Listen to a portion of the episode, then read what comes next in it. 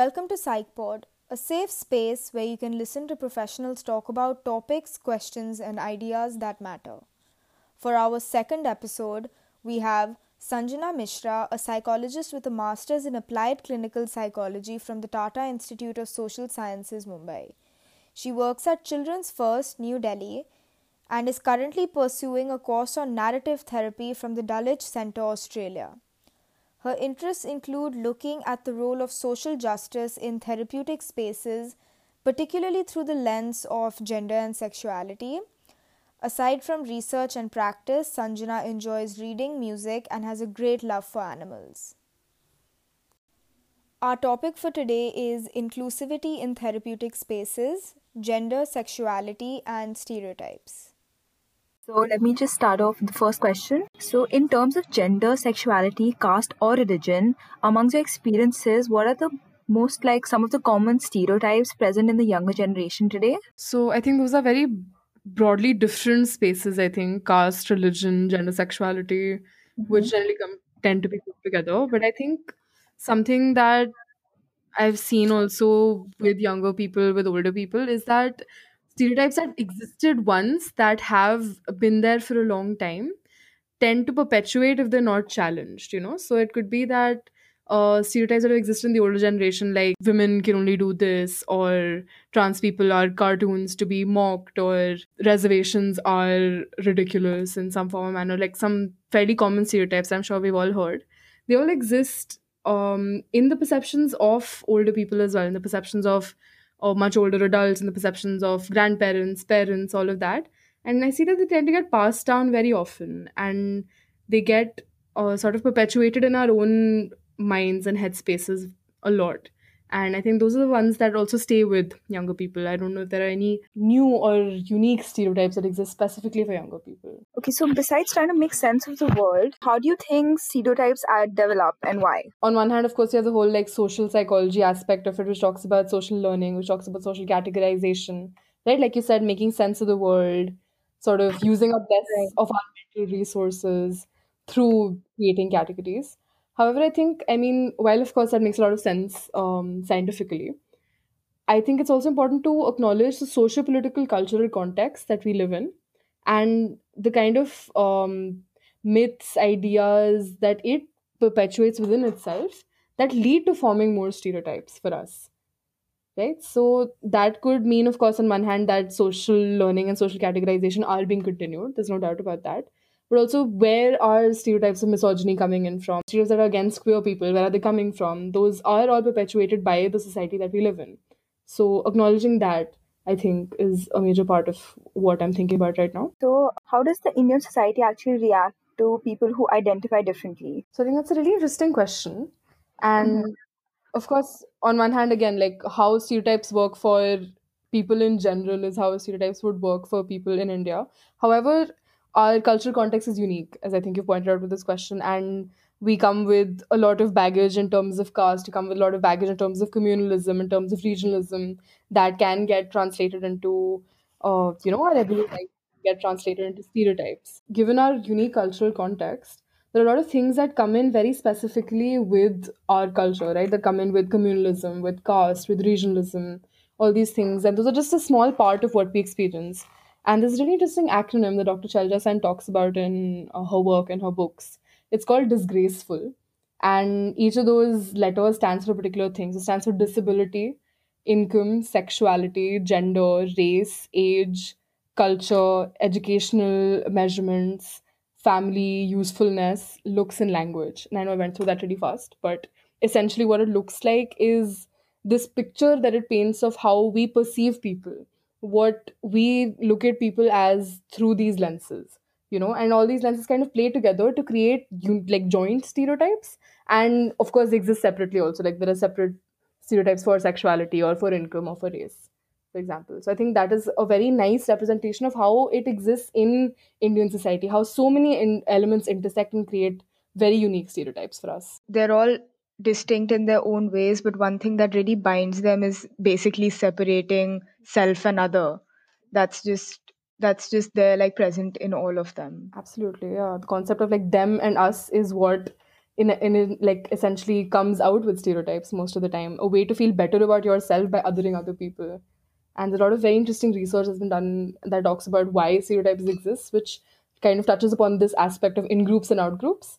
And this is the, sort of the conclusion that they've come to, that you're eventually just trying to feel better about yourself by excluding other people, which is sad. That says so much about us as a society, though. So why do you think it is necessary for us to make space for diversity and not just like in the traditional sense? So one, I think, of course, self-explanatory part of it would be just because there are so many stereotypes that exist, just because there are so many ways in which we can be sort of discriminatory. I think that's one major reason to want to be sort of um, aware of it, to be to create space for it, like you said. Um, another thing I think is just, so in context to therapy, I think I can talk about a little more. Why I feel like it's important here also to look at uh, inclusivity in these spaces is because, you know, we don't exist in a vacuum, in a way. Everything that we do, uh, everything that we think about, everything that we believe in strongly, socially, politically, or just generally, all of these things impact how we are as people. And they obviously also impact how we would be in a therapeutic space. Whether you're a therapist or a client, you're bringing your political beliefs with you into a therapy room. And I think it's uh, kind of ridiculous to pretend that we don't bring in our political beliefs. So in that regard also, I think it's important to be aware of biases and stereotypes. Because if you're not aware of them and you're operating from this lens, ki, oh, I'm just, uh, I have no stereotypes, I have no biases, I'm totally apolitical, then, you know, you're not doing justice to the people that you're working with. You're not doing justice to the people around you. And you can end up being sort of um, inadvertently maybe prejudiced or stereotype, uh, stereotypical towards people. So how do you uh, remove that bias? Like, you're saying that it's important to be aware of the bias that everyone has. But when you speak to a person who's completely different to you, obviously you have a bias. But how do you separate that from what they are telling you? So I think, again, like, what research talks about here is that living a totally bias-free existence is not actually possible. Because again, because we've uh, grown up in this society that is uh, structured the way it is, that rewards or punishes people on the basis of who they are and what they what they like. Because of that, I think existing without biases entirely is not possible. But what you're saying about, you know, in the middle of a conversation, how do you maybe uh, stop those biases? I think the reason I brought up awareness was this only, like, the second you find yourself becoming aware of something, you either backpedal from it or you find yourself trying to be more mindful. You find yourself trying to be a little more um, thoughtful in how you're approaching it and how you're talking to people. So let's say you're talking about uh, gender and sexuality specifically, and you're someone who's not very comfortable with the idea of, let's say, pronouns. But in the space of a conversation, let's say someone has told you, okay, I prefer uh, the pronouns they and them instead of the pronouns that you've been referring to me as. In that moment, you being aware of the fact that you're not comfortable with pronouns, you being aware of the fact that you maybe don't really understand why they're saying this, that awareness leads you to maybe be a little more mindful. Of course, it also depends on, you know, your desire to be mindful. It will also lead to you othering the other person, as we spoke about, right? But here we're talking from a point of view of somebody who doesn't want to other another person, somebody who wants to maybe reach out and uh, make their biases a little lesser.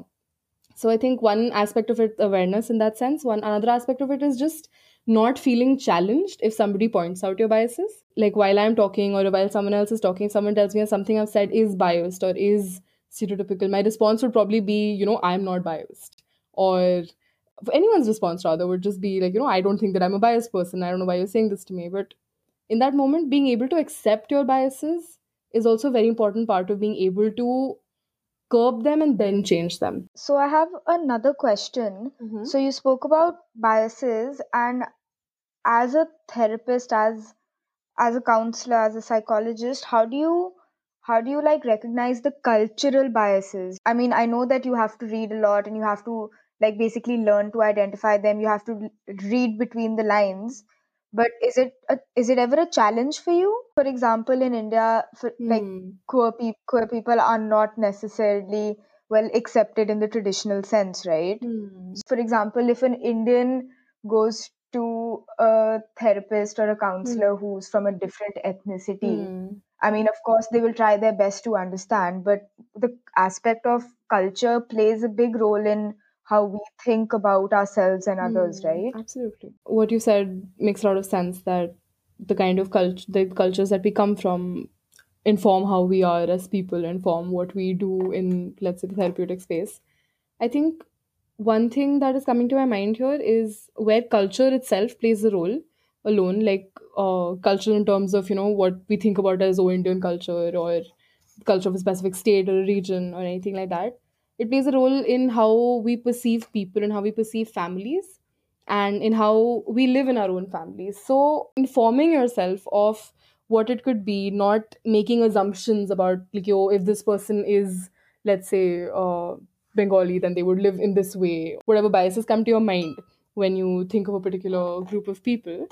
Um, being aware of what those biases are, again, coming back to the same thing, coming, being aware of what those biases are, being aware of what stereotypes exist by looking at people around you, by and by looking at people around you, I mean looking at the biases that people hold around you, like maybe your immediate uh, family members, adults that you know about. Where is it that they're coming from? What is it that they're thinking? What is it that they're saying about people?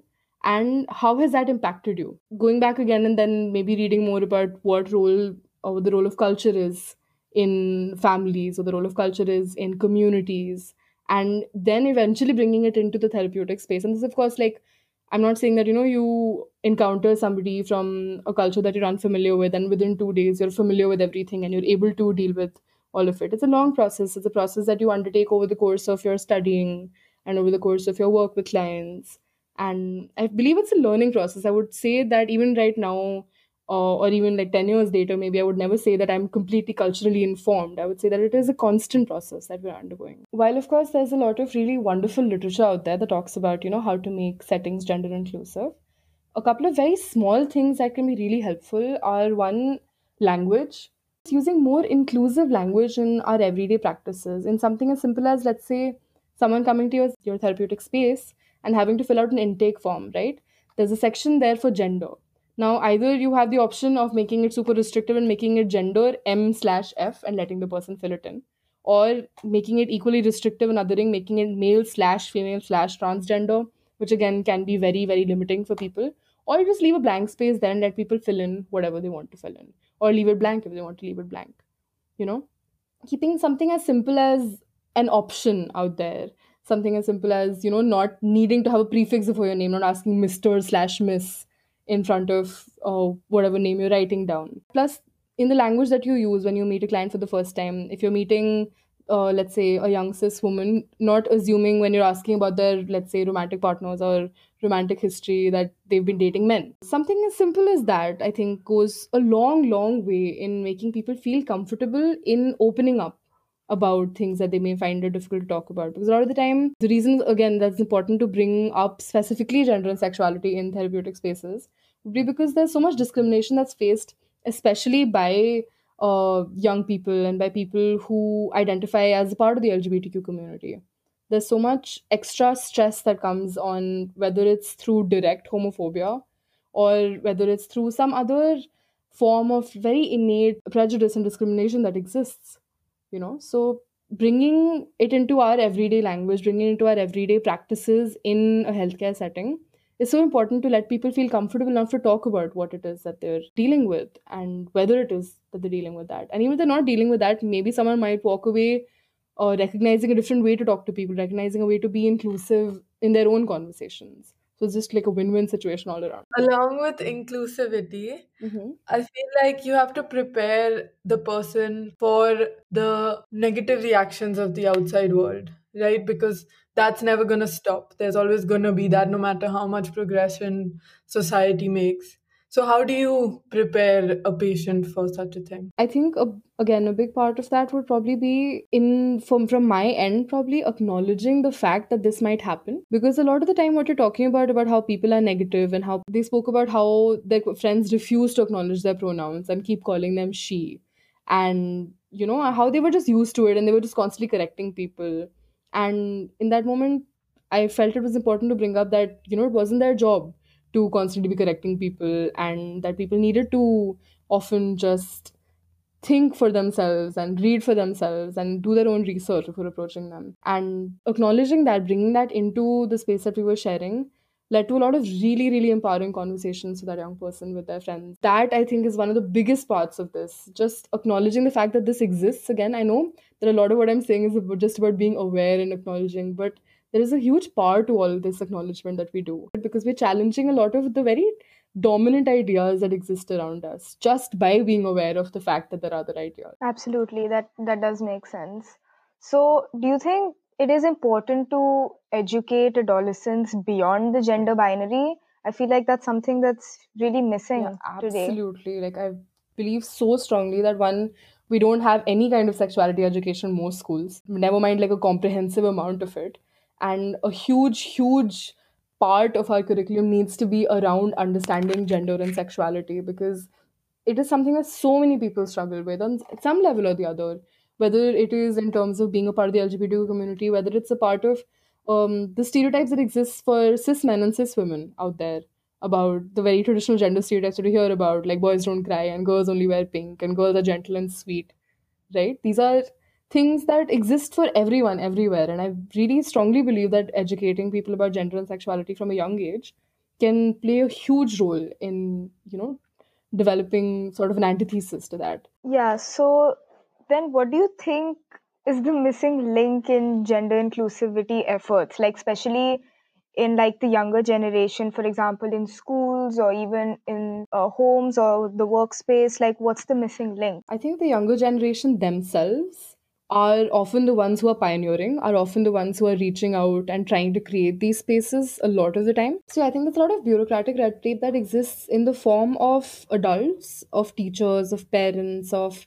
uh, administrative people in school who pressure this kind of stress. There exists a lot of sort of a bureaucratic pressure on young people with this, these ideas. Like, I, I know when I was in undergrad, I, I tried to have this whole comprehensive sexuality education workshop in my college. It went over well. So that as a process, I realized while working with like eighteen to twenty-one year olds, people who you think would have working with eighteen to twenty-one year olds in a comprehensive sexuality education sort of framework, I realized that a lot of things that maybe we take for granted in um, acknowledging, okay, you know, that people would know that there is Uh, something beyond a gender binary. People would know uh, stuff about sexuality. People would know stuff about gender. Very basic assumptions that I think I'd gone in with at that point is something that I found myself challenging again and again, seeing that people are coming from various different spaces. So I think one is the uh, people who are coming in, who are wanting to challenge stereotypes are, of course, like I said, uh, being challenged by authorities. Another is just, where do you start?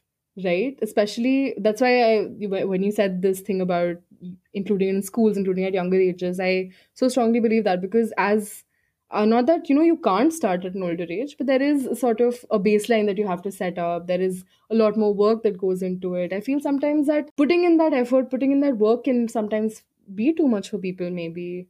That might be a reason people might not want to start these conversations with their grandparents or start these conversations with adults around them, because they feel like, oh, you know, it won't just be one conversation. It will be a lot of conversations, which is true. But if we don't have those conversations now, then when will we have them? Yeah, that is true. Because I feel like even for me to bring up these conversations with p- people from my grandparents' age, it's like the foundations are completely different, right? Like what's, what's normal for me and what's ex- what I accept is going to be very different from them because of how they were brought up in the society that they were brought up Absolutely. in. Yeah, so I mean, I guess people are just afraid to question what's considered different, and mm. the people who are identifying as such, they like don't know where to find support. Yeah, no, that's also so true. Like not knowing where to find support, not knowing where to find resources.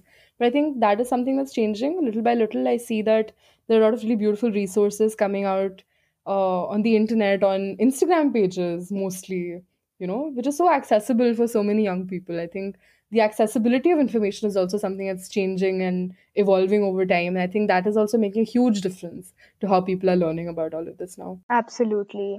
So um, in earlier times, chemical castration treatments was used to get rid of homosexuality. Mm. And today there exist several conversion therapies, right? So though we think it is a thing of the past, do parents come to you asking to help, in inverted commas, their children who might identify as homosexuals? And If so, do you ever feel the need to counsel the parents in these situations? Mm. Um, thankfully, up until now, I have not had any parents come to me for, like you said, quote-unquote help in this scenario. Um, I've mostly had relatively accepting parents, you know, people who may not understand as such, but also are not here to, you know, put their children to conversion therapy and are open to, like you said, counseling, or open to uh, me talking to them, or the or the person's child and I talking to them together. So I think, firstly, I really, really hate the term conversion therapy because it is not a therapy of any sort. And of course, the fact that it exists is just horrifying and continues to be horrifying. But I think, again, it also, like, while I say that, I also want to sort of give a disclaimer that I work in a space which is more inclusive to begin with, which maybe caters to a part of society that might come to a point where they're more aware already or may have been educated about all of this to begin with, right? So maybe the reason that I personally have not met any parents like this is not because they don't exist, but because maybe I'm not dealing with, you know, all kinds of parents from all walks of the population. I think that um, if and when I encounter such parents, I would definitely, uh, rather than, of, co- of course, I would meet uh, the child, because clearly if their parents are coming from a space where they feel like, you know, they, their child needs to be changed, then the child will need support. But more importantly, I think it would be so, so important to engage the parents and just look at these beliefs and understand them and maybe challenge them slowly. So I think that's all the questions we have for today. Thank you so much for being with us. Thank you so much for these super insightful questions. I think really wonderful to see. And it's such a wonderful initiative that you guys have taken up. Thank you so much. That's great to hear, honestly. If anyone listening would like to reach out to Sanjana Mishra personally, you can contact her through the website w w w dot children first india dot com. Her Instagram handle is at the rate Sanjana Mishra twenty-eight. At PsychPod, we have outlets where anyone can ask questions on the chosen topics, which we filter and incorporate in our podcast episodes. You can follow us on Instagram or email us. The details are in the description. Thank you for tuning in. Stay tuned for more updates and episodes.